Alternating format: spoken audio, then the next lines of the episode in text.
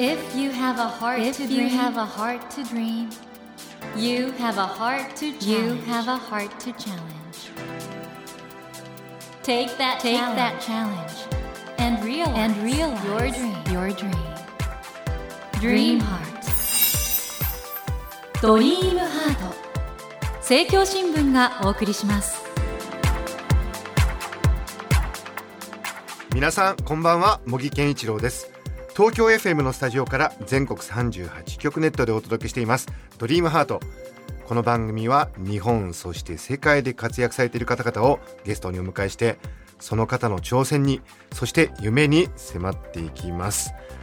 さあ今夜お迎えしたお客様、お笑い芸人で俳優としてもご活躍中の片桐仁さんです。こんばんは。どうも片桐です。よろしくお願いします。いやいやいや、あの実は偶然そうちょうどいちねんまえに、ね、はい、串野さんって方がね、えー、アウトサイダーアートをみんな集めたアート展をやってる時に見に行った時に、茂木さんは解説みたいなする時にそうそうそういらっしゃったんですよね。いきなりあの片桐さん現れたんで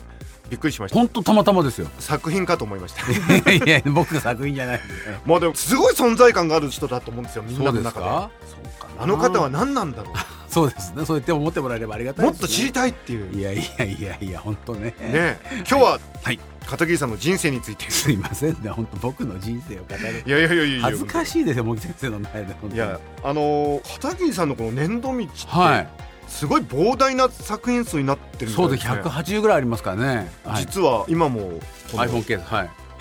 iPhone ですね、だからね目なんでねあ、はい、えちょっと説明しますね、はい、皆さんあの大きな目があるんですけど、はい、その目が愛だから iPhone と。そうです。うわでっかい目玉の iPhone ケースで iPhone。 はいもちろんです。あの真ん中の目玉がね引っ張ってね持ちやすくなるあのはい、あのちょっと皆さん目玉の黒いところがですね、はい、黒目の部分入れて、はい、確かに持てる。そうですね片手で操縦できないんで、はい、これ見た人かなり話題にしません？いやこれ、まあ、日本だと割とスルーされるんですけど、ええ、外国とか行った時にものすごい反応がいいのと、はい、犬山にある愛知県のモンキーセンターっていう、はい、猿の専門の動物園に行って写真撮るとすごいカメラ目線くれるんですよ。あ、猿が？だから猿がこれ iPhone の目を目だって認識してむちゃくちゃ見てくれるんですよ。ガン見してくださるんですね。あ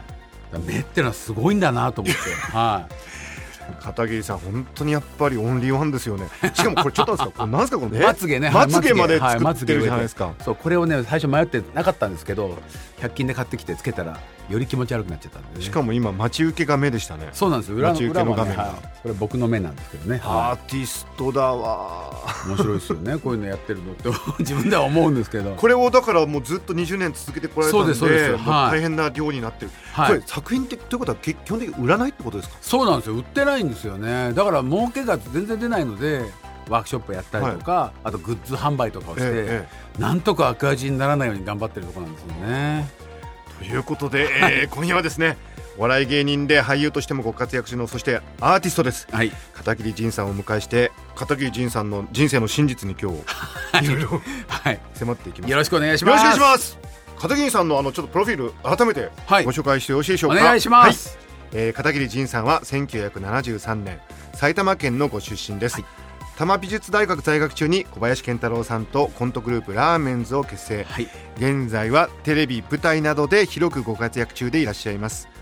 最近の出演作品には ティービーエス 系ドラマ きゅうじゅうきゅうてんきゅう 刑事専門弁護士、はい、日本テレビ系ドラマ、はい、あなたの番です、舞台 ナンバーナイン 不滅の旋律などがあります、はい、というか片桐さん本当たくさん出てますよね。いや呼んでいただけるようになったんですねありがたいことにねいろんなところにもう片桐さんいるんですけど、いやいやいやちょこちょこちょこちょこやらせていただいてます、ね、すごいですね。そしてですねせんきゅうひゃくきゅうじゅうきゅうねんより俳優業の傍ら粘土造形家としても活動を開始しまして、はい、にせんじゅうごねんにはイオンモール幕張新都心、にせんじゅうろくねんからは全国のイオンモールにて片桐仁不条理アート粘土作品展ギリ展を開催し、はい、よねんかんでじゅうはちとしを巡り合計ななまんはっせんにんを動員、ね、すごいですね。ありがたいですよね、はい、人気を集めました、はい、そして去年のろくがつには自身初の海外での個展技の力の展覧会ということで、はい、ギリ展台湾を実現し、そのオリジナリティあふれる発想力や細部までこだわったクオリティは高い評価を受けていらっしゃいますということで、はい、台湾までついに進出。いや台湾行かせていただきましたね。だそこでやってみて本当日本と反応全く変わらなくて、はい、やっぱり作品が国を超えるなと思いましたね。なるほど。はい、ということでこれアーティストとしての片桐さんはやっぱり玉美の時が原点なんですよね、はい、もうもちろんそうですからね。子供というかもうずっとね、そうアーティストになりたくて海外教室行かれたりとかしてましたもんね、はいはいはい。これ世間はね、はい、片桐さんお笑い芸人で俳優で、はい、タレントのイメージですよね。副業で始めたってイメージあるんだけど、ははは本人としてはこれが本当そうですね、ベースというかもともとこれをやってるということですもんね。そうですね、はい、粘土作品とこれ玉美の時は粘土、僕ね玉美の時は版画だったんですよね。版画、はい、で粘土をやるきっかけって何だったんですか。えっと、教職の授業なんですよ。教職、はい、僕教育実習も行って、はいはい、教員免許を、ねええ、親の手前取らなきゃいけなくて、はい、それで教職今さりげなく親の手前、そうですね、あの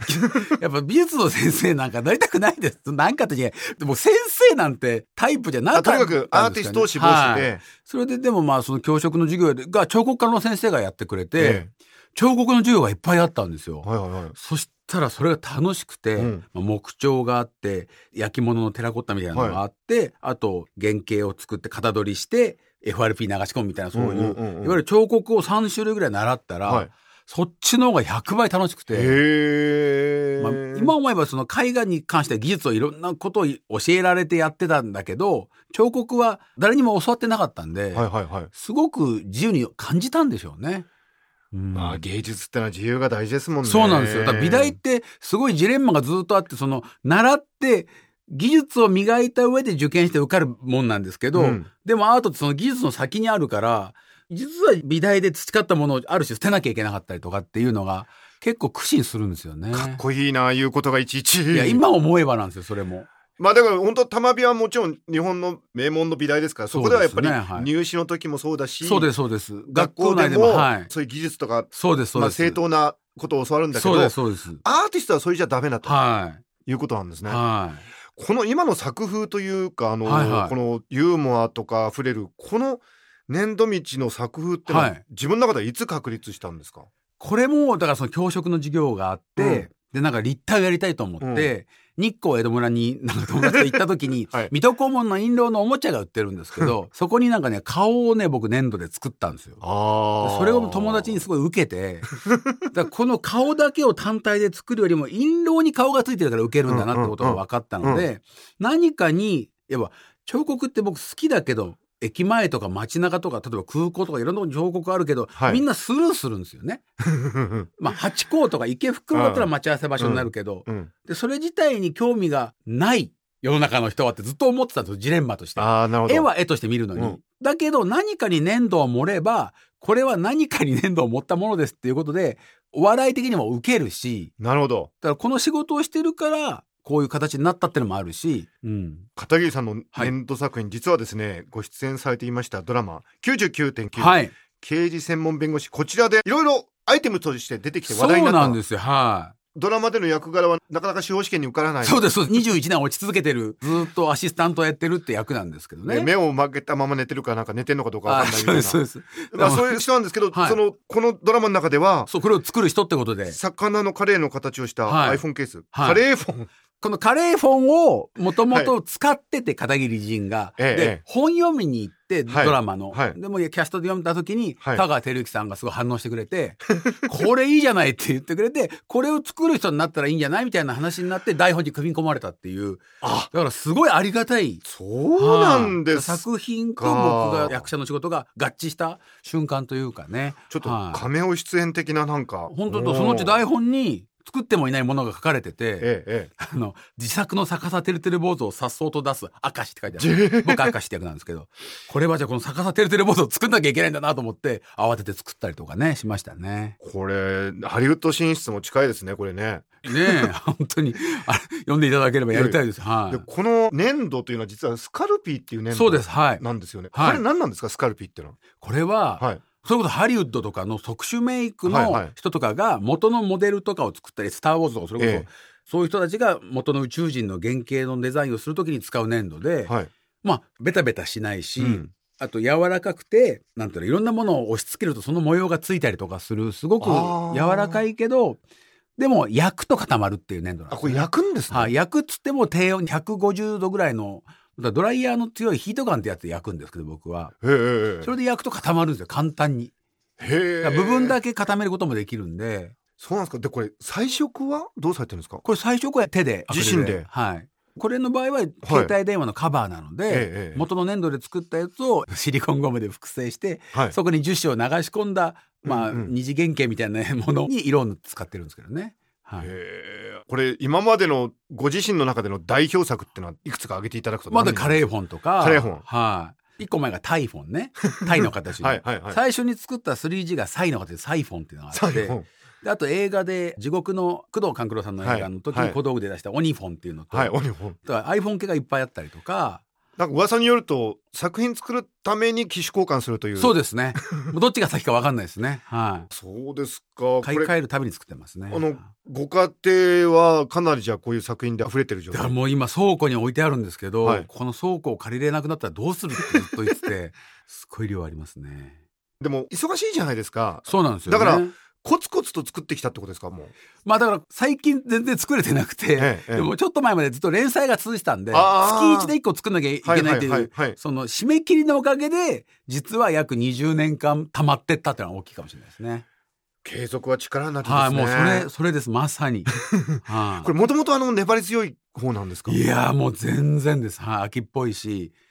なんか思いつかなかったら嫌になっちゃうしとか。うんで僕今お話しててね、はい、片桐さんってあの世間的には不思議キャラ、はいはいはいはい、天然のイメージありますけど、ありますね、はい、実は理知的ですねやめてくださいよ普通普通なんですよ、はい、あ普通というか、はい、なんかそのね粘土ってすごい、ええまあ、絵と粘土とまあ変わんないっちゃ変わんないんですけど、うんうん、絵ってこの画面の中に世界観を作っていくものなんですよね、はい、だからそのちょっと描いていって、うん、あなんか違うものに見えてきたって変わってったりとか、はい、人によって見方が変わったりするんだけど、粘土って自分が思った通りにやった分しか進まないんですよ。なるほど、はい、でその、まあ、ひゃくはちじゅうどさんびゃくろくじゅうど全部の面で作っていかなきゃいけないので絵よりだいぶ面倒くさいんですよね、うんうんうんうん、だから原画を描いてそれをイメージを元にして作っていくんですけど、だから結構大変なんですけど作業はすごい好きなんですよね。皆さんどうですか。贅沢なアーティストトークですよ、yes. ね片桐さんは就職する気はなかったんですよね。はあ、怖くて大人が怖くて。でも最近美大の学生と話してると就職するんですよね。意外と就職、ねはあ、する普通の学生になってて、はあ、どうですかその時代の流れ。いやびっくりしましたよ。だってなんとかバイトでもしながら絵を描ければいいやっていうふわっとしたまま大学生活終わっちゃいましたからね。あ片桐さんの場合は、はあ、でその後ごねんぐらいバイトしながら絵を描くかと思って全然描かなくて、うん、プラモデルばっかり作ってたんですけど、うんうん、だからなんとかなるかなってずっと思ってましたね。そのぐらいいい加減でしたね。この番組いろんな方が聞いてくださってるんですけど、はい、その卒業してしばらくフラフラしてって、はい、で今はこうやってもう大活躍で、いやいやいやどうやってその自分の道を見つけていったらいいのかってね、これ片桐さんの話を参考にしたいって方いらっしゃると思うんですけど、はいはい、いやいやいや参考になるかどうか分かんないですけど僕はでも出会いですね、うん、まあ一番大きいのは相方の小林健太郎ですけど、うん、それ以外で言うとやっぱり演出家っていう人に出会ったのが大きいかもしれないですね。あこれはどういうことでしょう。演出家お芝居に急に僕だけ呼ばれたんですよ、うん、でお笑いでお客さんの前でコントはやってたけど演劇はやったことがほぼなくて、うん、それでどうしたらいいのかなって言って行ったら脚本家じゃなくて演出家っていう君はこういう人だからこういう動きをしてこう、うんうんうん、この位置からこの位置に行ってっていうプロの人がいて、ええ、でその人は人によって言葉を変えてなるほどこの人にはこういう言い方で言った方が伝わりやすいとかっていうのをまあ見極めてでこの物語の中で生きてくださいと、うんであなたはこういう人ですけどあなたがこういう人だったらどうしますかっていうことを聞かれたりとかであなたはこうだからこう見えるよねって言われてあ僕はこう見えるんだとかっていうのを気づかされたというか。すごい人ですねその人ね。だから何人かのまあ鴻上さんとかも何人かの演出家の人に育ててもらったっていうのはすごい大きいかもしれないですね。だからずっとこうピラミッドみたいな芸能界という山を登り続けなきゃいけなくて、うん、でそこからこう落ちていったらもう何にもない世界みたいな、うん、縦の世界を考えてたんですけどでもやっぱり演劇でもうじゅっこ下からにじゅっこ上の先輩までいっぱいいる中で演技をすると世の中世の中っていうと大げさかもしれないけど、なんか世界がすごく横に広い世界だっていうのを気づかされて、だいぶ気持ちが楽になったってのありますね。やっぱり片桐さん、あの世間のねちょっと不思議な人ってイメージと違って哲学者でもあるし、いやいやいやいや、すごいの深い洞察力ある方ですよね。いやもう全部人の言葉ですよ。はい。あとその共演者の話とかはい。先ほど演出家って話がありましたけど、はい、どの人も周りよく見るとそういうなんか自分のもしかしたらいるんだと思いますよ、ね。まあ僕はそういうのがすごく助けられてるんで、うん絶対にその自分が思う評価よりも違う評価だって、まあ、悪い評価もあるけど、大体自分の魅力的なものを引き出してくれる人がいたんですよね、ずっと。ということはこれ片桐さんの自己イメージってあるじゃないですか、はい、自分はこういう人間だって、はいはいはいはい、それと違うところを見てくれる人がいる。そうですそうです、まさにそうです。だから演劇がもう思いっきりそうで、うん、これはこういう役でこうやってますって言ってもそれ全部の人に汲み取ってもらうわけはないし、うん、あと今日出来が悪かったなって思ったら今日良かったねっていう人もいるしとか、おうおうおう、だから自分の価値基準なんてほんとちっちゃいもので、どう見るかはみんなの自由なので、なんか人によっていろんな意見があるんだなっていうのは、すごい面白い世界にいるんだなっていうのを実感しますね。勉強になるな。いやいや偉そうに言ってますけどね。いや、えー、片桐さんどうですか、まあ、子供の頃から今までの人生を振り返って、はい、今どういう地点にいるというか、どうそれは分かんないんですよね、うん、本当に子供の時のこの前通信簿見たら、ええ、自信がないってって書かれてて、うん、で大学の先生にもにじゅうねんぶりに会ったら、ええ、本当にお前は自信がなさそうだったなって言われて、おうおうだから変わんないんだなっていうのはあるんですよね、片桐仁自体は。でもその時その時にこんな仕事が来たよとかって言われたら、新しいものを見れるんじゃないかなとかって思ったりしますけどね。新しいことにチャレンジするのはお好きなんですね。好きじゃないんですよ。好きじゃないんだ、怖いから。でも、うんうん、やってみると楽しいことの方が多いっていうのが実感なんですね。すごいな。結果としてはなんかね、次から次へと新しいことにチャレンジしてるように見えるんですけど、いやいや も, うもう人に会うのも嫌だし。怖いんですか最初。怖いです。どっか行くのも嫌だし、それこそ大御所の人とかも怖いしとかって思うんですけど、喋、うんうんうん、ってみるとね、皆さん人間なんだなって当たり前なんですけど、うん、なんか思っちゃう。はい。片桐さん、あの一番喜び感じる時ってどういう時ですか？お客さんの前で受けるのはもう喜びを感じますね、その瞬間。やっぱり学生時代からもう絵で悶々としてるけど、学生のなんか教室借りて漫才とかコントやった時にドーンと受ける瞬間に、うわー、その承認されてる、承認欲求がその瞬間満たされるっていうのでは、やっぱりコントは一番大きいかもしれないですね。そう見るとね、笑いとアートってやっぱりその関係性ってすごい深いと思うんで。そうですね。これ片桐さんが今一番突き詰めてるかもね。ああ、でも現代美術でやっぱ僕も笑えるのが好きなんですよね、うんうん、そんな深刻ぶったものばっかりじゃなくってってことですよね。もう本当にあの宗教とか生と死とか、あとセックスとか、そういうのをこう必ず入れなきゃいけないみたいなアートのね、うん、因果みたいに入れなきゃいけないっていうのじゃなく、日本人だからこそそういうのから解放されたアートをやりたいんですよね。あ、だから西洋のそういうアートの固定観念じゃなくて、そうなんですよ。その文脈とかいいよっていうね、うんうん、見てただくだらないっていうのが、ね、お笑いがそうですし、うん、コントライブなんかもよく覚えてないぐらいが最高だっていう人もいますからね、うんうん、ただ笑ったっていう、うんうんうん、そういうのはアートはダメなのかなと思うんですけど、とにかく今そのストーリーを欲しがるから。ひゃくねんごぐらいにね、アーティスト片桐仁はどういう風になってますかね。分かんないですね。美術史上の位置づけというか、えー、でもなんかその美術館で個展はしたいっていうのもあるんですけど、うん、やっぱりそのディズニーシーで、うん、いろんなの乗り物の出汁がダーって出てくる、真ん中の水のとこに出てくるやつを見て、うんうんうん、レジェンド・オブ・ミシカってやつを見た時に、これがいいなと僕は思ったんですよね。おーおーおー。要はそのエンターテインメントと、あと行き過ぎたエンターテインメントによるちょっとした地獄っぽい感じが、うん、なんつうの、ね、エンターテインメント型なんですよ。ああ、誰がすっごい面白かったんですよ、ね、地獄みたいな感じ。ちょっとした地獄だなって。赤ちゃんとか号泣してて、だからなんか赤ちゃんがちょっと泣くぐらいの、はい、ものとか。最高の瞬間ですね。てかそれを捉える片桐さんの感性が最高。はい。もうそこら辺ちょっとじゃあ片桐さんのこれからのクリエイティブの、そうですね、なんか大きいものなんかやれたらいいなと思いますね。片桐さんの才能の爆発はますますこれからなのかなとね、なんとかね、ね、いろんな形を出せたらいいなと思いますね。ね、本当に楽しみにしております。ありがとうございます、はい。えー、今夜はお笑い芸人、俳優、そしてアーティストの片桐仁さんをお迎えしてお話を伺っっていたのですが、なんともうお別れの時間なんですけど、片桐さん絶対また来てくださいね、はい、ぜひぜひお願いします本当に、はいはい、とにかく片桐さんどう変わるか分からない人なんで、そうですね、油断しちゃダメですよね油断、油断してでもいいです別にはい、はい、えということで今夜は片桐仁さんをお迎えしてお送りしました。ありがとうございました。とんでもございません。ありがとうございます。 Never let go of that dream, never forget that heart to challenge, dream heart。茂木健一郎が東京 エフエム のスタジオから全国さんじゅうはちきょくネットでお届けしてきましたドリームハート。今夜はお笑い芸人、俳優、そしてアーティストの片桐仁さんをお迎えしました。いかがでしたでしょうか。いや僕ね、片桐さんのお話を伺ってて、自分の自分に対するイメージと他人から見たイメージの違い、そしてその他人から見ると君はこうだよ、こういう可能性があるよって教えてくれる人との出会い、これが本当に人生で大事なんだなと。で片桐さんはそういうね本当に大切な出会いがたくさんあってここまでいらしてて、でその中で片桐さんのね新しい可能性がどんどんどんどん花開いてきたんだなっていうことを改めて思いましたね。皆さんもどうでしょう。皆さんの思っている自分と